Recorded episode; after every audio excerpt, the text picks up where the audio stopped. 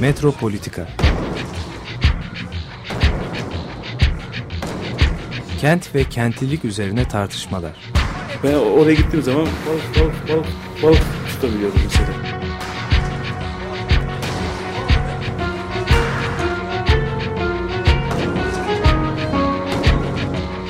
Hazırlayan ve sunanlar Aysim Türkmen ve Deniz Gündoğan İbrişim.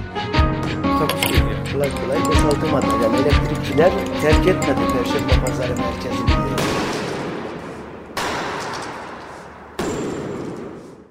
Merhaba sevgili Açık Radyo dinleyicileri. Ee, geçen hafta Deniz Gündoğan İbrişim'le Şirince'de ARKE projesi e, kapsamında yaptığımız olan bir atölyeden bahsetmiştik. Murat Güvenç, Ferda Keskin ve ben Aysim Türkmen e, biz bir mekanlar atölyesi yaptık. Bu atölyede Murat Güvenç mekan temsilleri üzerine, Ferda Keskin mekanların iktidar ilişkileriyle ilişkisi üzerine, ben de flanörlüğü bir metodoloji, flanörlüğü ve flanözlüğü bir metodoloji olarak mekan temsillerinde nasıl kullanacağımız üzerine atölyeler verdim. Daha sonra da katılımcılarla birlikte Kadıköy üzerine çalıştık uzun uzadıya. Geçen haftada nasıl çalıştığımızı, bu atölye boyunca ortaya çıkardığımız projeleri uzun uzadıya anlattım. Şimdi bugün e, sevgili Murat Güvenç bizlerle. E, Murat Güvenç'le yıllar yılı e, beraber radyo programı yaptık. Ama ben e, son 2-3 seneye kadar e, Kadıköy üzerine master tezi olduğunu bilmiyordum.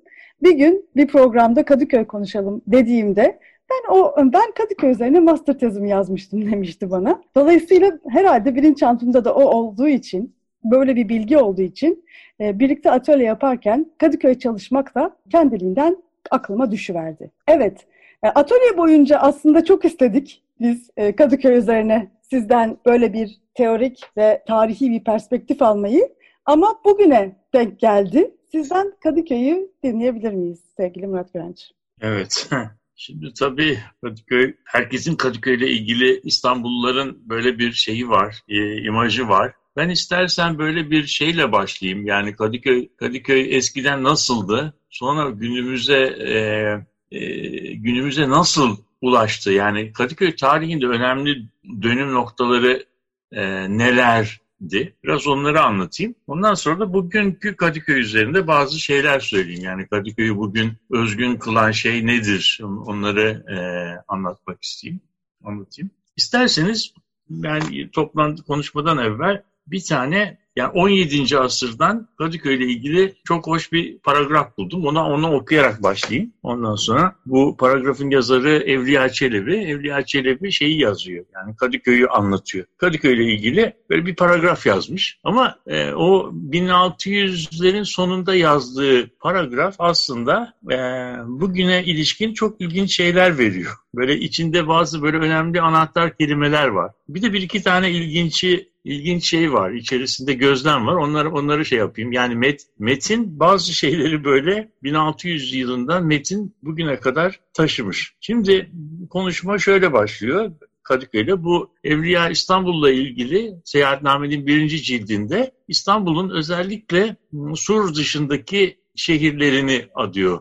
Kasabaları diyor o zaman.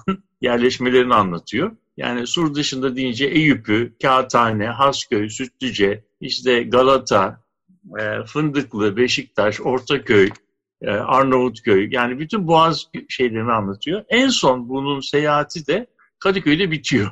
Bakın e, şeyi Kadıköy'den sonrasını da anlatmıyor. Yani Kadıköy o tarihte 1600'lerde İstanbul'un artık sonu yani o sur dışı İstanbul'un sonu gibi gözüküyor.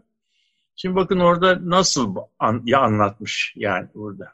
266. bölüm Kadıköy imaretini bildirir. Yani Kadıköy'ü anlatıyor. Kadıköy yerleşmesini bildiriyor. Şimdi önce biraz tarihini anlatıyor. Önce hicretin, Evliya'nın her, her, her zaman yaptığı gibi hicretin nokta nokta tarihinde, tarihini bilmiyor ama yani birisi bilirse onu bulabilirdi. Hicretin tarihinde İstanbul Tekfuru Kanator Kral, kral varmış. Kralın adı da Kanator'muş. Seyit Battal Gazi'nin korkusundan, Seyit Battal Gazi gelecek diye bu bölgeye kale yapıp büyük büyük kiliseler ve sayısız adamlarla imar etmiş. Yani buraya Seyit Battal Gazi gelmesin diye buraya bir kale yapmış. İstanbul'un fethinden sonra Mehmet Han, burası Sultan Mehmet, fethedip bu Kanator'un yaptığı kaleyi yıkmış. Şehrini Darüssaade ağalarına has ihsan etmiş. Yani sarayın ağlarına bura burasını şey olarak vermiş. Yani burayı siz top, toprakları burayı kullanın demiş. Şimdi burada çok önemli bir cümle var. Hala 800 hanedir diyor. Hala yani 1453'ten 1790'lara 1690'lara kadar geçen 200 250 sene içerisinde hala 800 hanedir. Bir Müslüm mahallesi, 7 Rum keferesi mahallesi ve 600 bağdır diyor. Yani bir tane Müslüman mahallesi varmış. Ondan sonra 7 tane Rum mahallesi varmış. 600 tane de bağ varmış. Deniz kıyısında yer değirmenleri vardır diyor. Ki bu, bugün yer değirmeni sem, semti oradan e, ismini alıyor. Terzi Mustafa Ağa yalısı hepsinden mamurdur. Biz bu maalesef bu Terzi Mustafa Ağa yalısının neresinden, nerede olduğunu bilmiyoruz. Şimdi bak burada şöyle bir şey var. Çarşı içinde bir minareli kıble kapısına nokta nokta basamak taş merdivenle çıkılır. Dörtgen şekilli, kiremitli, derli toplu bir camii vardır diyor. Dar Osman Ağa yapısıdır diyor. Hani Osman Ağa diye bir cami var ya, Osman Ağa bunun yapılısı. Kıble kapısının üzerinde bir tarihi vardır diyor. Ondan sonra da bunu bitiriyor. Bundan başka cami yoktur. Bir tane bu cami vardır diyor. Bir hamamı, yüz dükkanı var. Başka imaret yoktur. Ancak limanında balığı çoktur. Ondan sonra da diyor ki Allah'a hamdolsun İstanbul'un Anadolu tarafında olan Kavak Boğazı'ndan beri bu yere gelinceye kadar 9 adet kasaba ve şehirleri, bağ ve bahçelerini mümkün olduğu kadar kısaca yazdık diyor. Kadıköy ile ilgili yazdığı şey bu. Şimdi 800 haneli, 800 haneli bir tane camisi olan, 7 tane Rum şeyi olan, etrafında bağları olan ki o bağlar denen şey aslında bağların başladığı yer bugünkü Kurbağalı Dere'den başlıyor. Bostancı'ya kadar devam eden bir, bir bölge. Yani o bağlar orası. Bağ bölgesi. Ondan sonra böyle bir, bir yerleşme. 1790'da böyle bir şeymiş. Ve burada benim e, şey yaptığım, e, üzerinde durmak istediğim şeylerden bir tanesi hala 800 hanedir. Yani e, bu şey Fetih'teyken 800 haneymiş, hala 800 haneymiş. Yani büyümemiş. Nasıl olmuş da Kadıköy sonradan böyle büyük bir e, yerleşme haline gelmiş? Geleceği de yoktu aslında.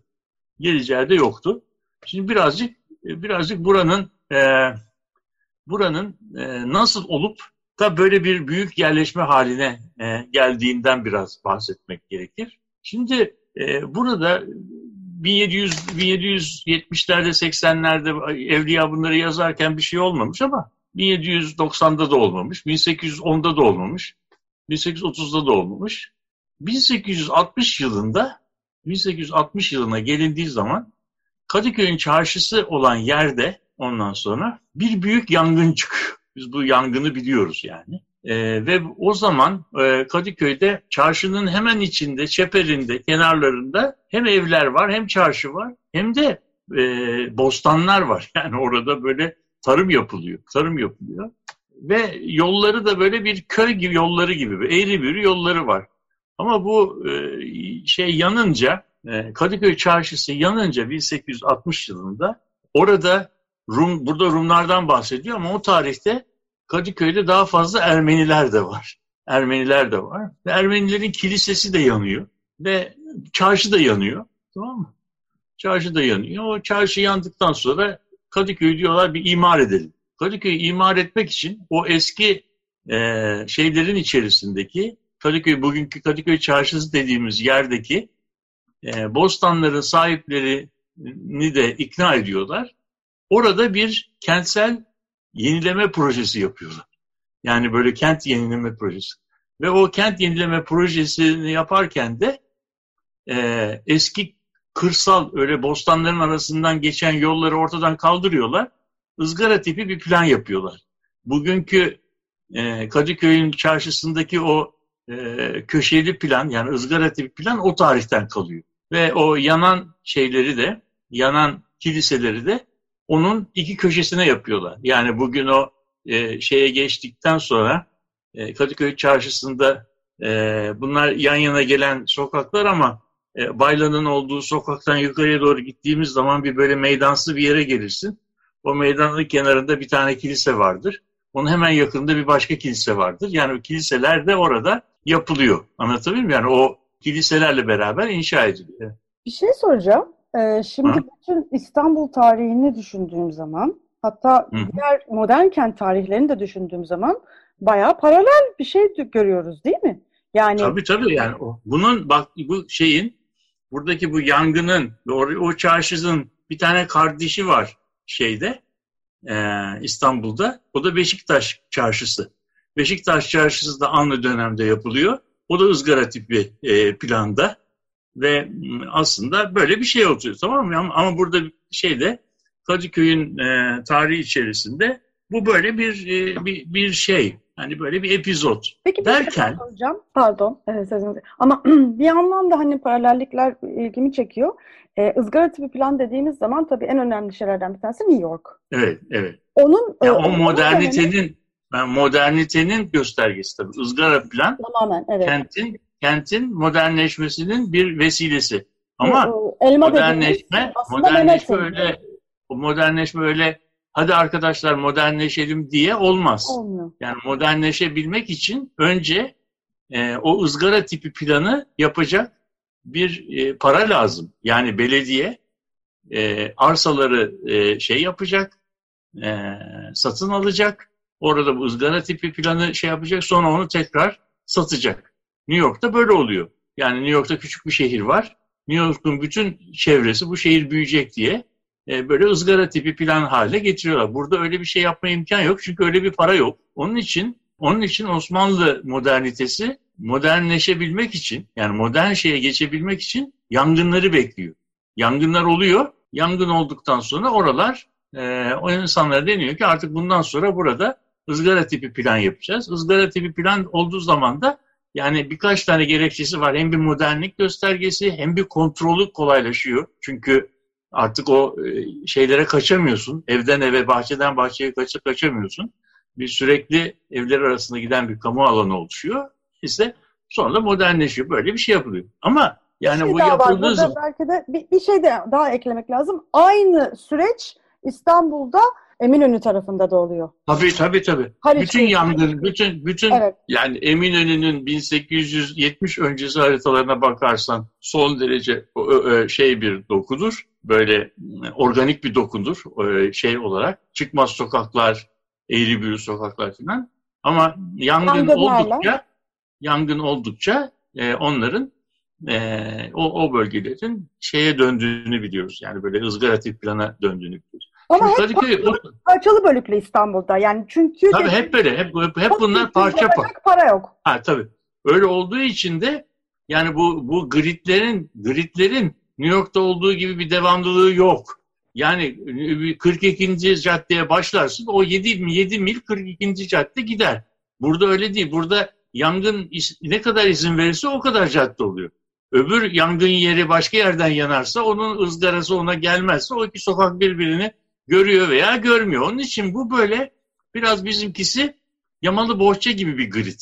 Yani bir grid bir başka gridde böyle verev duruyor.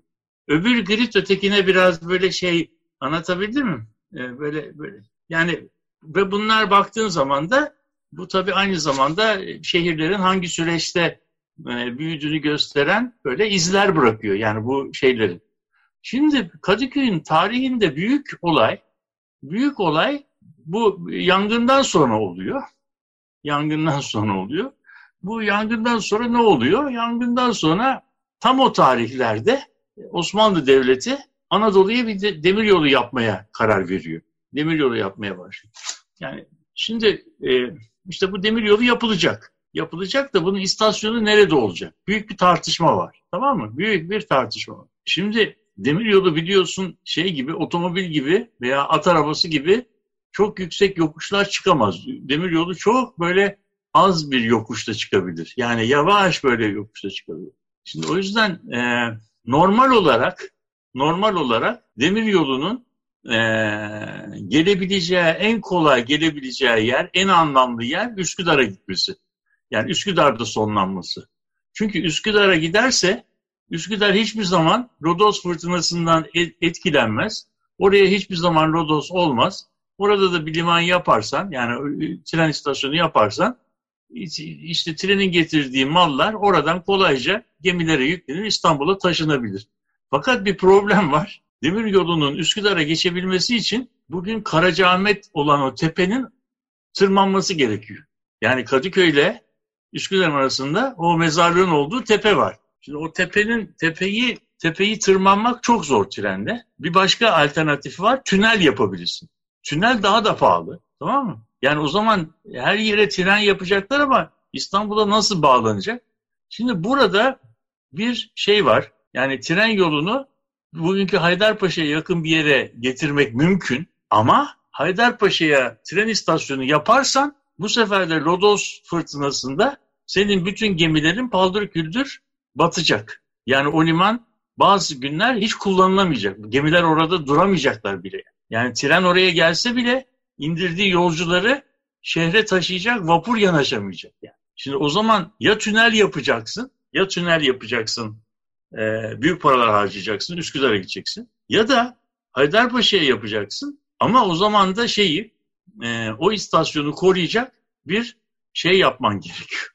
Bir, nasıl diyelim, dalga kıran yapman gerekiyor. İşte Haydarpaşa e, istasyonun oraya gelmesi ve onun önünde bir liman yapılması ile beraber şeyin e, Kadıköy'ün e, şeyi de, e, tarihi değişiyor. Burada Evliya diyor ki şeyden hala 800 hanedir diyor. Hala 800 hanedir. Hala 800 hanedir ama bu istasyon oraya yapıldıktan sonra Kadıköy aslında bütün o banliyö hattı üzerindeki yani Kızıl Toprak, Göztepe, Suadiye, Bostancı filan üzerindeki bütün e, yerleşmelerin şehirle ilişkisini kurdukları bir şeye geliyor, bir noktaya geliyor. Her ne kadar Kadıköy'ün merkezinde değilse de istasyon, hiçbir Avrupa şehrinde istasyon zaten şehrin merkezinde değildir. Olay yakınlaşabileceği yere kadar yakınlaşır. Ondan sonra da yani istasyonun oraya yapılması aynı tarihlerde Pera yangını oluyor. 1855, 55, 60. Bütün Beyoğlu yanıyor. Bütün Beyoğlu yandığı zaman bu sefer şeyler e, İstanbul'daki en üst kademeler ki o e, şeyde Şirince'de konuşmuştuk. O Whittle aileleri, e, İngiliz sefiri ve İstanbul'da yapan o Levanten aileler şeyin Beyoğlu'nu yangına karşı son derece kırılgan ve korunaksız buluyorlar. Ve de bu, burada e, burada oturup bu risk altında yaşamaktansa şeye gidelim diyorlar yani Kadıköy'e gidelim diyorlar.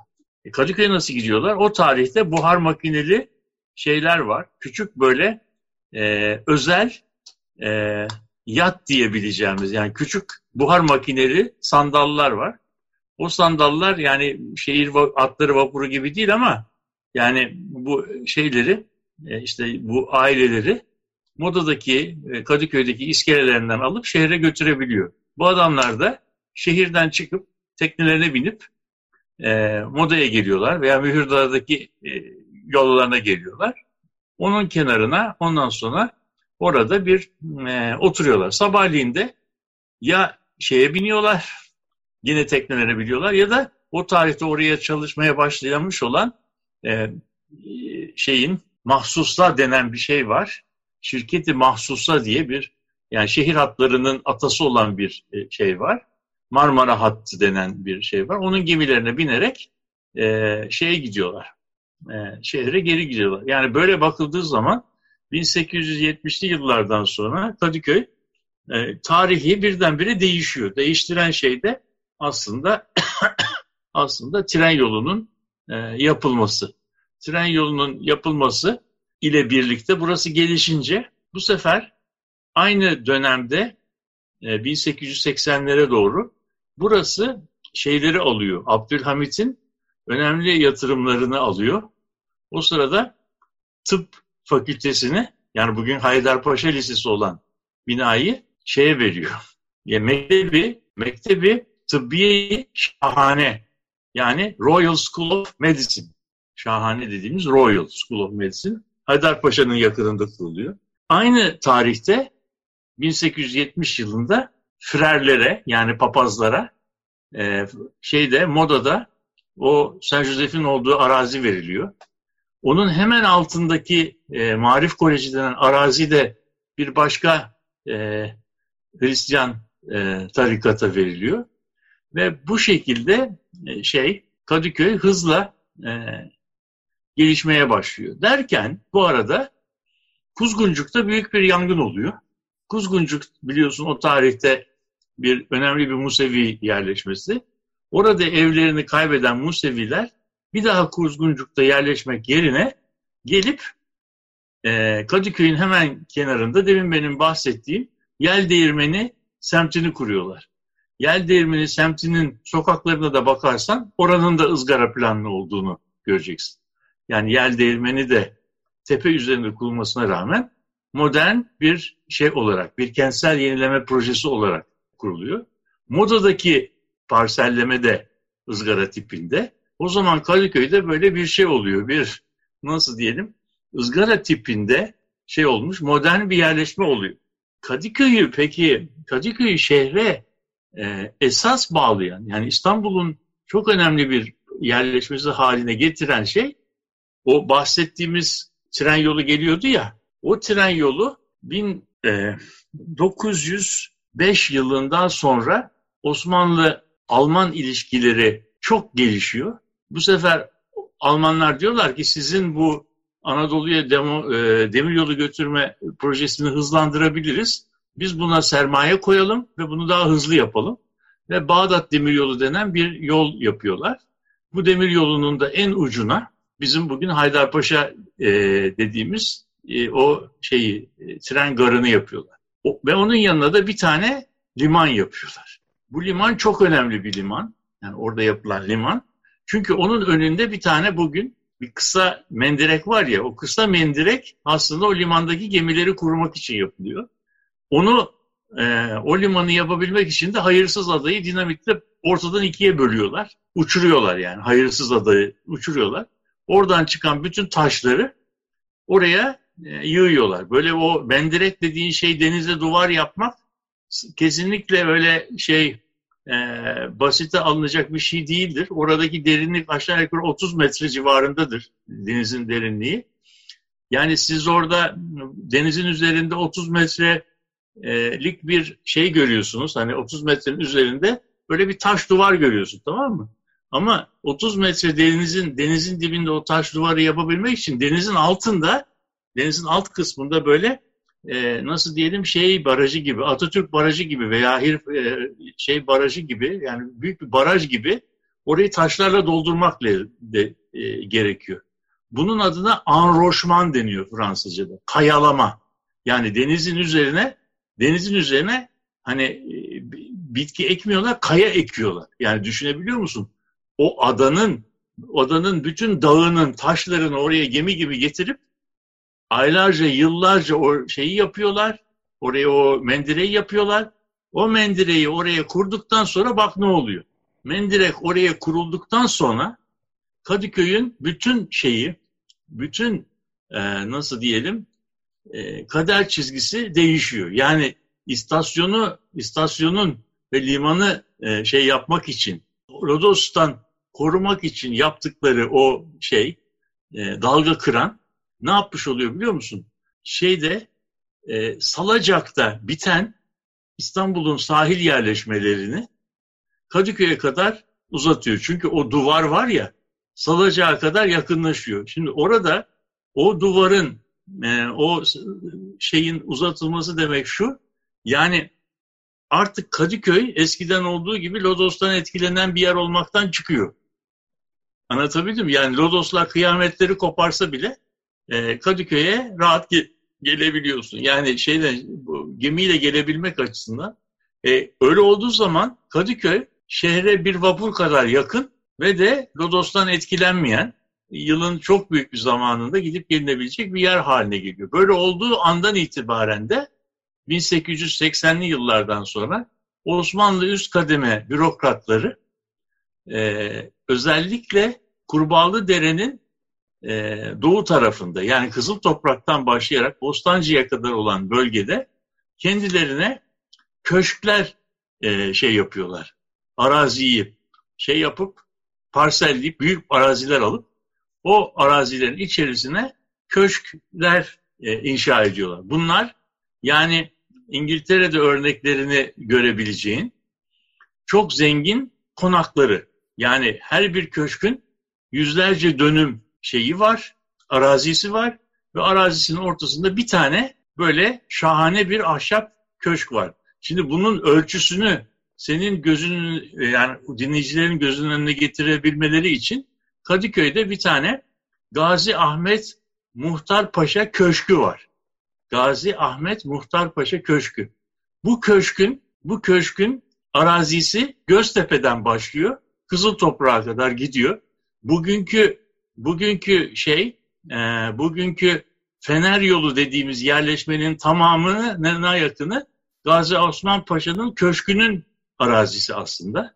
Özgürlük Parkı dediğin şey de parkta o köşkün bir parkı iç içerisinde. O e, Kadıköy'de o bölgede Koru diye bir yer vardır. Böyle bir şey etraf. O da Gazi Osman e, Osman e, Gazi Ahmet Muhtar Paşa'nın kendi köşkü içerisinde İngiliz romantik şeylerinden e, park mimarisinden esinlenerek yaptığı bir rotondodur o koru dedikleri şey.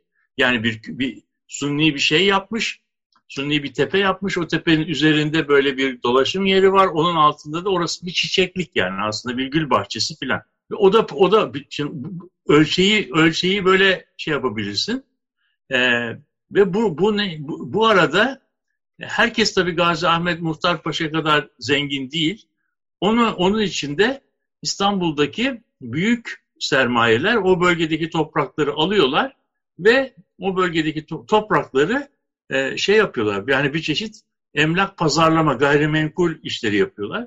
Bunun en büyük şeylerinden bir tanesi de Tütüncü Mehmet Efendi diye bir adam. Sokağı var Göztepe'de. Tütüncü Mehmet Efendi e, Caddesi.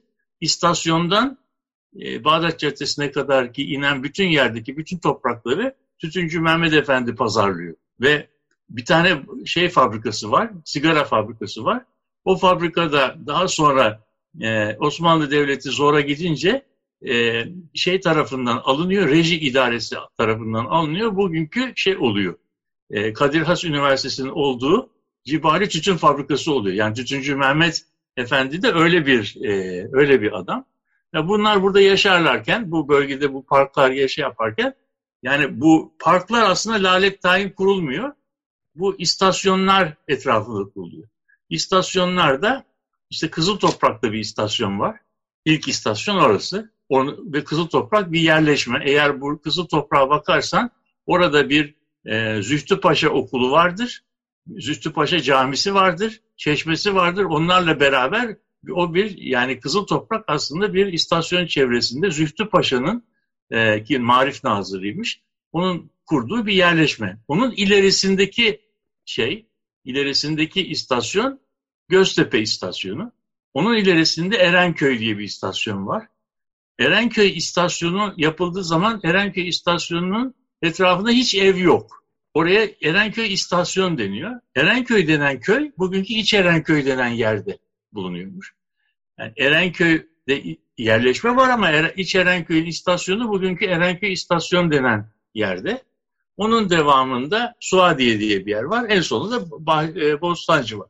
Şimdi bu, bu tren yolu aslında Bostancı'da deniz seviyesindeyken, denize çok yakınken bu köşkleri rahatsız etmemek için ta Göztepe'ye kadar çıkıyor. Ondan sonra da e, şeye iniyor. Yani böyle bir V yapıyor. Ve bunun içerisinde bir şey e, yerleşiyor. Bir, bir, bir Osmanlı yerleşmesi oluyor. Bunun burada söyleyeceğim şeylerden bir tanesi e, Moda ve Kadıköy o kadar fazla rağbet oluyor ki yer bulunmuyor. Arazi fiyatları çok artıyor. Bu durumda şeyin e, padişahın terzisi olan Botter ki apartmanı vardır. Padişah ikna ederek e, Fenerbahçe tarafına bir demir yolu yap, yaptırtıyor. Ve bu demir yolu da yoldan ayrılıyor. Yani o demir yolundan ayrılıyor. O ayrıldığı yere de Fener yolu deniyor. Yani Fener'e giden yolun. Bunun e, Fransızca adı bifurcation. Yani bifurcate ediyor. Yani yol oradan bir oradan şeye doğru Fenerbahçe'ye doğru bir yol oluyor. O da Fenerbahçe'de bu şekilde e, gelişiyor. Osmanlı İmparatorluğu yıkıldıktan sonra yıkıldıktan sonra Cumhuriyet döneminde de aynı yapı e, devam ediyor. Fakat Cumhuriyet dönemi aydınları ki orada Süreyya Paşa diye birisi var. Süreyya Paşa da İstanbul imarında çok önemli bir şey. Süreyya sineması, Süreyya e, plajı e, bunların hepsi onun eseri. O aynı zamanda Kadıköy'e Kadıköy ve Üsküdar elektrikli tramvayları sistemini getiriyor. Yani artık o bölgede oturanlar pis ve buharlı trenlerle seyahat etmek yerine elektrikle çalışan, duvar, e, duman çıkarmayan daha rahat bir e, araçla şey yapıyorlar. Ve böyle yapıldığı zaman da e, şeye kadar yani 1960'lara kadar e, o bölge yani Kadıköy e, İstanbul'un ve belki de Türkiye'nin mekan kalitesi en yüksek şeyi e, kentsel hizmet seviyeleri en yüksek, e, en sakin, en hoş yerlerinden bir tanesi. Yani burası çok upper class, çok üst kademe yöneticilerin yaşadığı bir bölge idi. Tamam mı? Fakat Türkiye'deki şeyin, e, Türkiye'deki kentleşme e, sürecinin şeyi nedeniyle 1970'lere geldiğimizde e, bu nasıl diyelim bütün güzel şeylerin gibi Kadıköy'ün de bu 100 yıllık şahane e, şeyi büyüme süreci e, ortadan kalkıyor. Bunu kaldıran şey de İstanbul'da birinci köprünün yapılması. İstanbul'da birinci köprü yapıldıktan sonra bu sefer e, o tarihte 1972 yılında şöyle bir durum ortaya çıkıyor.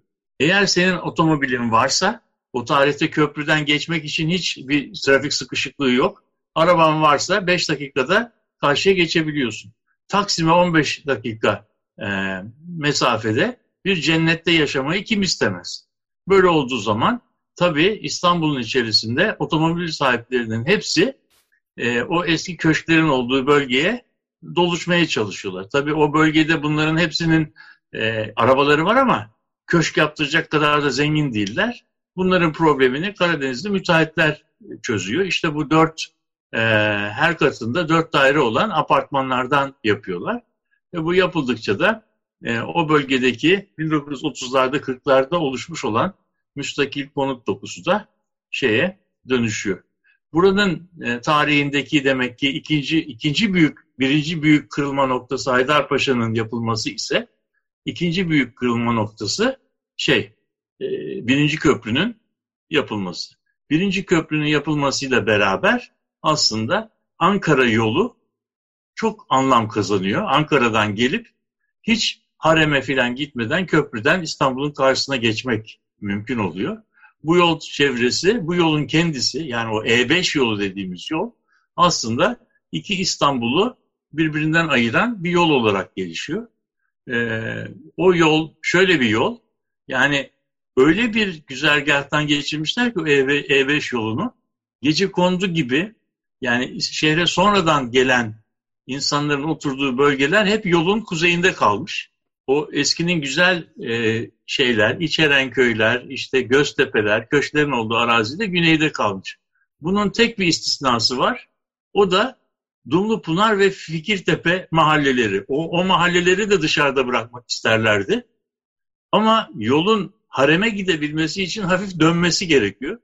Döndüğü zaman da bu şey mahalleleri eski gecekondu mahalleleri yani Kadıköy'ün içinde kalıyor. Böyle bakıldığı zaman Kadıköy aslında bütün İstanbul'da en az gecekondu e, şeyine sahip olan, dokusuna sahip olan yerleşmelerden bir tanesi. E böyle bir yer zaten e, şey e, yani ya, içinde yaşayanlar son derece üst kademe yöneticileri, son derece e, iyi kalite servisleri var. Önünde nefis bir deniz var manzara var, havası temiz, e, şey olarak İstanbul'un patırtısından uzak e, ve de aslında şeyin yani üst kademenin yaşadığı bir nefis bir e, şey bölge. Şimdi o, o, o da tabii İstanbul Kadıköylülerin diline yansıyor. Kadıköylüler e, İstanbul'a iniyorlar. Yani İstanbul'a iniyorlar. Yani Kadıköylüler e, İstanbul'a gitmezler. Çünkü git, gittiğin zaman İstanbul'la Kadıköy'ü aynı yere koymuş oluyorsun. Halbuki Kadıköy Kadıköylülerin gözünde biraz daha yukarıda. Tamam mı?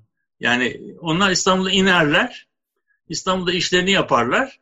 E, tabii bu indikten sonra şey yapmaları lazım. Kadıköy'e çıkmaları lazım. Değil mi? Ama o, o çıkmadıkları için o karşıya geçiyorlar. Yani bu sefer karşının neresi olduğu da belli.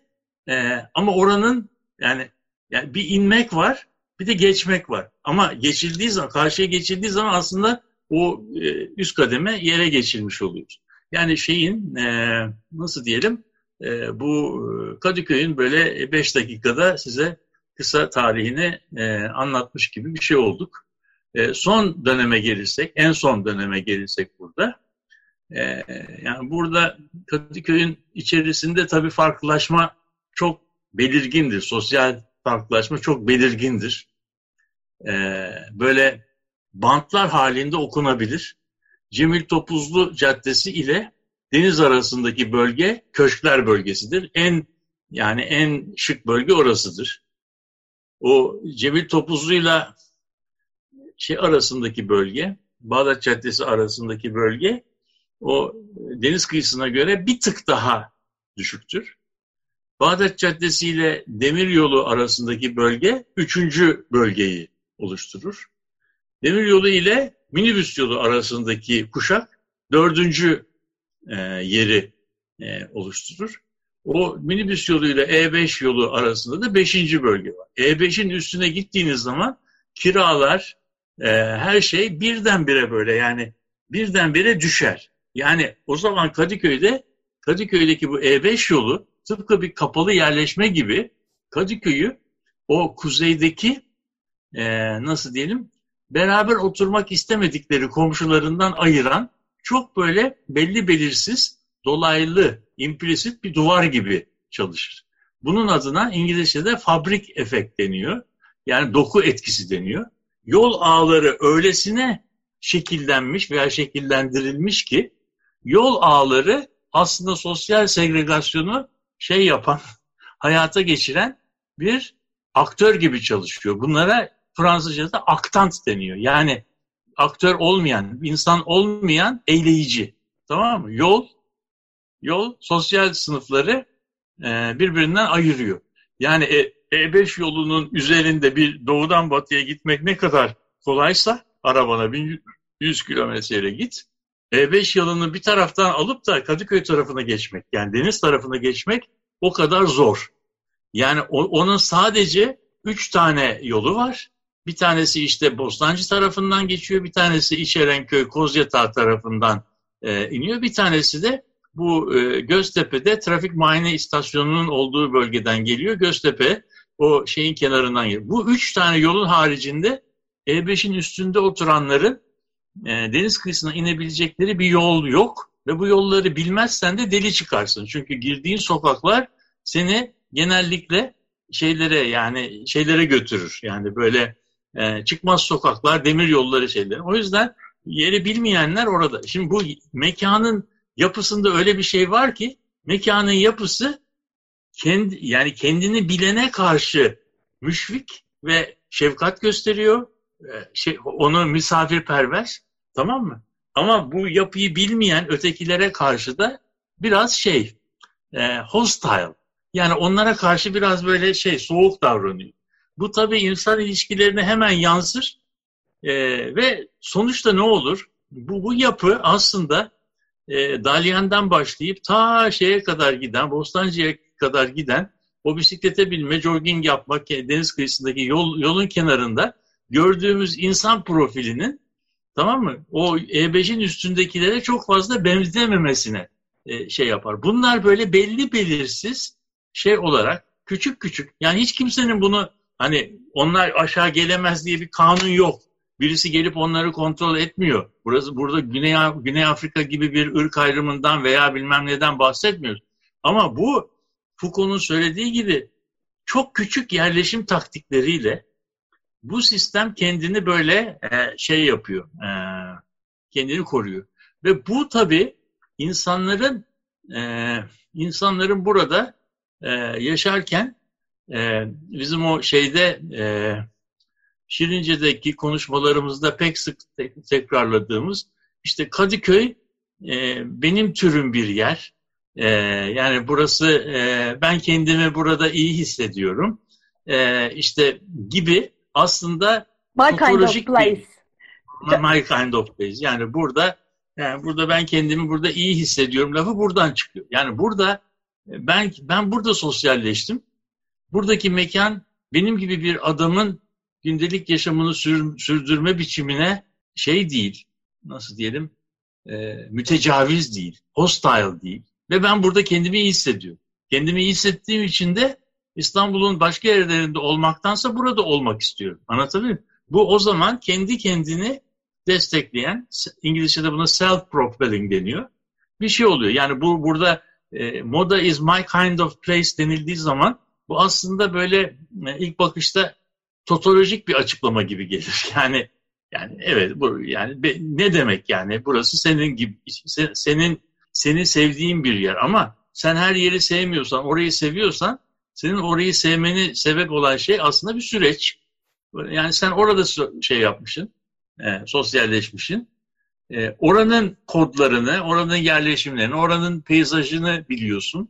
Orayla kendini özdeşleşmişsin. O da seni bir şekilde o yere doğru bağlıyor. Bu durumda, bu durumda Kadıköy aslında e, kendi e, sakinlerini belli bir biçimde sosyalleştiren, onlara belli bir e, kişilik kimlik kazandıran, belli yaşam tarzlarını belli belirsiz şey yapan, e, nasıl diyelim, pekiştiren, konsolide eden, bazı davranış biçimlerini de özendirmeyen, anlatabildim mi? Şey yapan bir e, ortam ve bunu çok uzun zamandır yapıyor. E, ve e, şeyin e, bütün İstanbul'daki büyük çalkıntılara rağmen bu özelliğini de e, zaman içerisinde aynı biçimde olmasa da koruyor. Yani Kadıköy'ün kısa öyküsü böyle bir şey. Yani şimdi e, sana söyleyeceklerim bunlar yani. Şimdi tabii bu bahsettiğiniz e, oluşumun e, çok dışında kalmış da bir kesim var. E, mesela işte e, köylerde, köy, köyken daha oraya aileleri göç etmiş. E, orada Evet. gece konduları kurmuş. E5'in üst tarafından bahsediyoruz. Hatta artık bugün suburbia diyebileceğimiz Çekmeköy, Kavacık gibi yerlerden bahsediyoruz. Oralarda yaşayan mesela aslında İstanbullu milyonlarca genç var. Sultanbeyli'nde yaşayan, e, işte Ümraniye'de yaşayan E, ve Kadıköy onlar için de aslında e, başka türlü bariyerler oluşturuyor. Yani E5 dışında da bariyerler oluşturuyor. Tabii tabii. Ciddi tabii. Şimdi ciddi bunlar bir bunu aslında bir orada da başka türlü bir kültürel e, bariyer olduğunu ben kişisel deneyimimde e, gördüm. Hatta bunda son dönemde tabii tabii. e, hem e, yani. çekmeye çalışıyorum hem de e, yazmaya çalışıyorum. E, Çekmeköy'lü arkadaşlarım var. İşte orada doğmuş, büyümüş, e, şu anda gece konduları apart konduya dönmüş arkadaşlarım var. Geliyorlar ve e, Kadıköy'deki vapur iskelesinden e, sol tarafa doğru, benim solumda kalıyor, Kadıköy vapur iskelesinden Moda'ya doğru onlarla bir yerde buluşmamın imkanı pek olmuyor. Gelmiyorlar. Yani orada duruyoruz ve biz mesela vapur iskelesinin kenarındaki çay bahçelerinde buluşuyoruz. Ee, neden gelmiyorsunuz dediğimde orası bizi bozar diyorlar.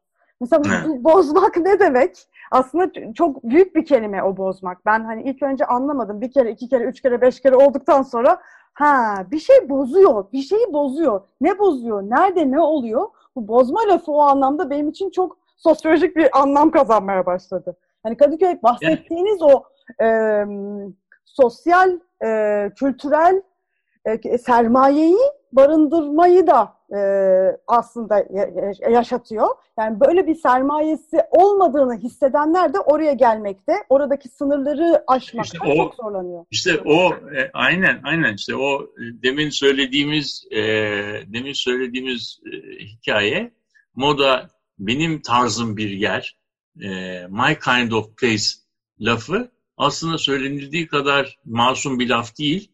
Çünkü e, o my kind of place diyemeyecek olanlara da kendini kötü hissettiren bir yer. Yani şeyi ile e, o, onun onun adı konulmamış Orada simgesel şiddetleri var. bakışlar, yani bakışlar, e, duruşlar, e, beden dilleri, e, yani şeyin e, insanlar bazı insanlara oraya ait olmadıklarını çok çok böyle incelikli yöntemlerle hissettirirler. Bu e, bunun mesela bir tane örneğini ben bir şeyde doktor bir doktora tezinde gördüm. E, hala da başka yerlerde şey yapıyor. Mesela İstanbul'da Levent'te büyük alışveriş merkezleri var. Değil mi? O kanyonlar şeyler. Onların hemen arkasında da e, Gültepe Mahallesi var. Tamam mı?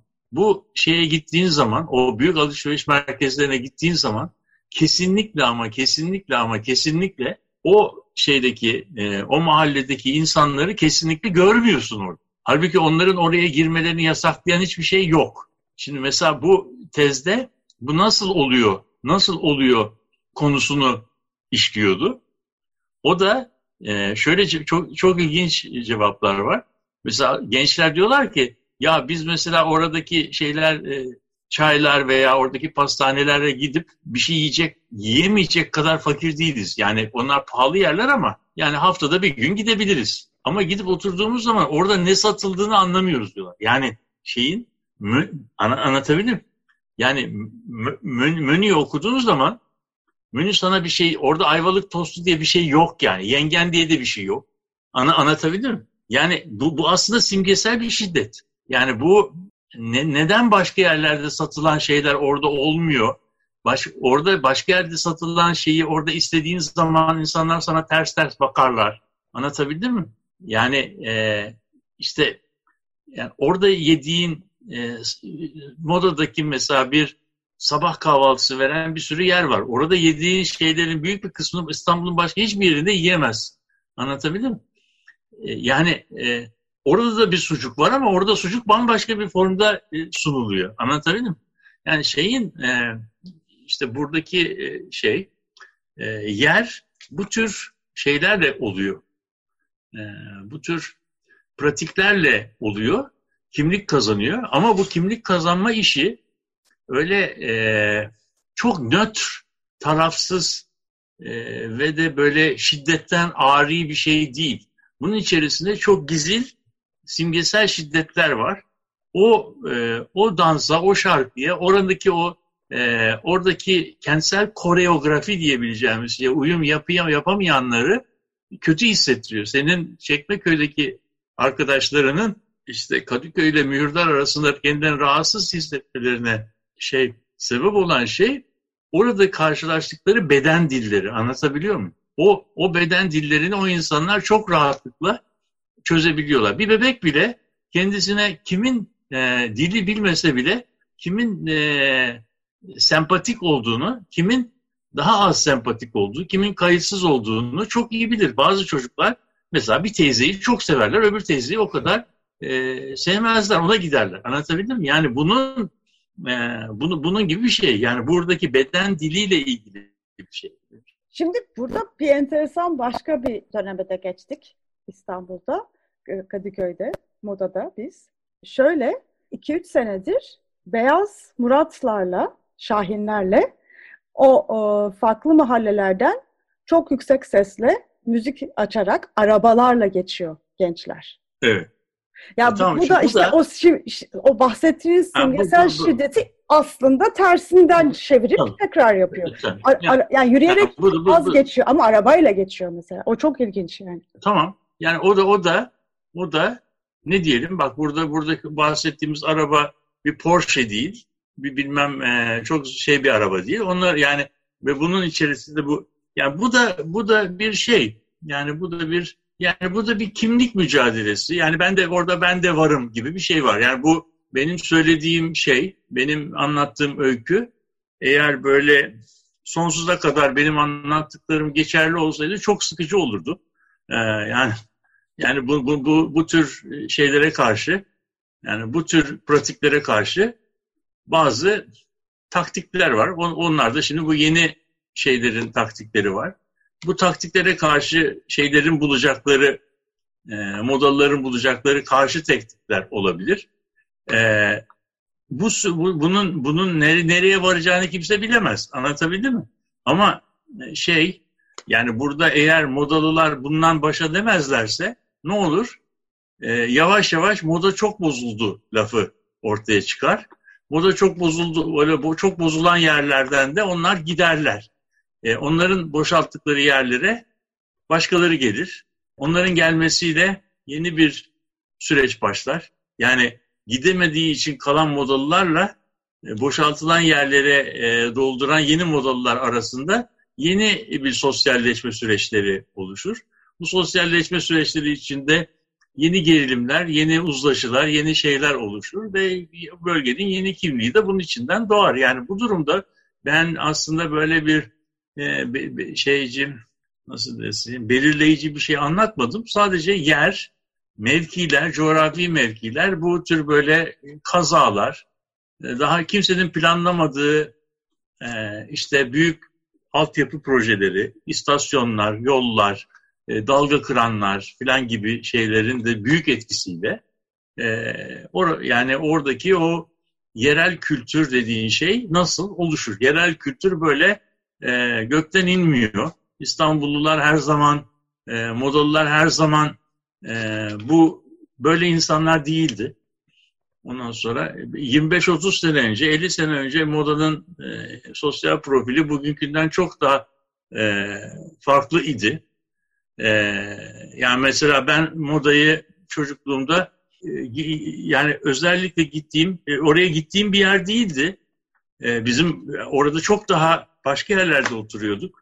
Yani biz mesela Fenerbahçe'ye, Kalamış'a gidiyorduk ama modaya gitmiyorduk. Moda bizim yerimiz değildi yani. Ben modaya e, orada bir tane Rus matematik öğretmenim vardı. Yaşlı bir adamdı. Saint Joseph'te e, matematik derslerimde yardım ol, olmak üzere bu adamın evine gider ve ondan matematik dersi alırdım. Mesela modayı ben öyle hatırlıyorum. Benim için öyle bir yerdeydi. Bu adam da çok böyle e, şey nasıl diyelim zengin filan bir adam değildi ama Rus'tu. Orada oturuyordu. Yani işte şeyin e, modanın nasıl kozmopolit e, dönemine ait. Şimdi o onların oturduğu o, o, o döneme ait şey kalmadı artık değil mi? Öyle, o, öyle bir nüfus yok. Ee, o işler de bitti. Yani on, onlar hepsi artık oranın tarihi oldu. Yani çok harikulade bir programın maalesef sonuna geldik. Yetmedi programımız. Yani müzik arası bile veremedik ama harikulade bir Kadıköy tarihi dinledik sizden. Bir program değil birkaç program aslında bunu yapmak çok çok isteriz. isterim. Ben isterim Deniz de e, eminim çok çok mutlu olacaktır. E, zaten 70'lerde 80'lerde de bıraktık gibi. O zaman tekrar bir Kadıköy programına tekrar sizi bekliyoruz deyip Evet. Çok teşekkür yani burada ederim. ben e, burada ben herhalde inşallah e, biraz böyle şey anlatırken, irticalen anlatırken bir politik açıdan yanlış olan bir şey sözcük kullanmamışımdır. Kullandıysam herkesten özür dilerim. Estağfurullah. Ne demek efendim? e, bu arada Kadıköy ile ilgili de İstanbul Kazan Biz Kepçe programını yapmıştı Murat Güvenç. E, oradan da o epizodu, Kadıköy epizodunu dinlemek isteyenler olabilir. Bunu da söyleyelim. Şeyde, e, şeyin e, Açık Radyo'nun podcastleri sisteminden bulunabilir. Bulabilirsiniz. Evet. Bu evet. haftalık bu kadar diyoruz. Çok teşekkür Hadi. ediyoruz sevgili Murat Güvenç ve Peki. dinleyicilerimize de iyi haftalar diliyoruz.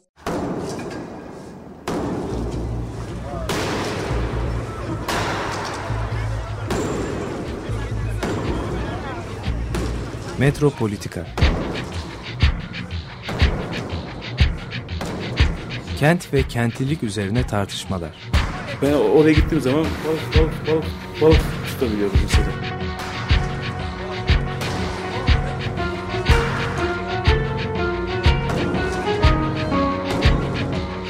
Hazırlayan ve sunanlar Aysim Türkmen ve Deniz Gündoğan İbrişim. Kolay kolay boşaltamadı. Yani elektrikçiler terk etmedi Perşembe Pazarı merkezini.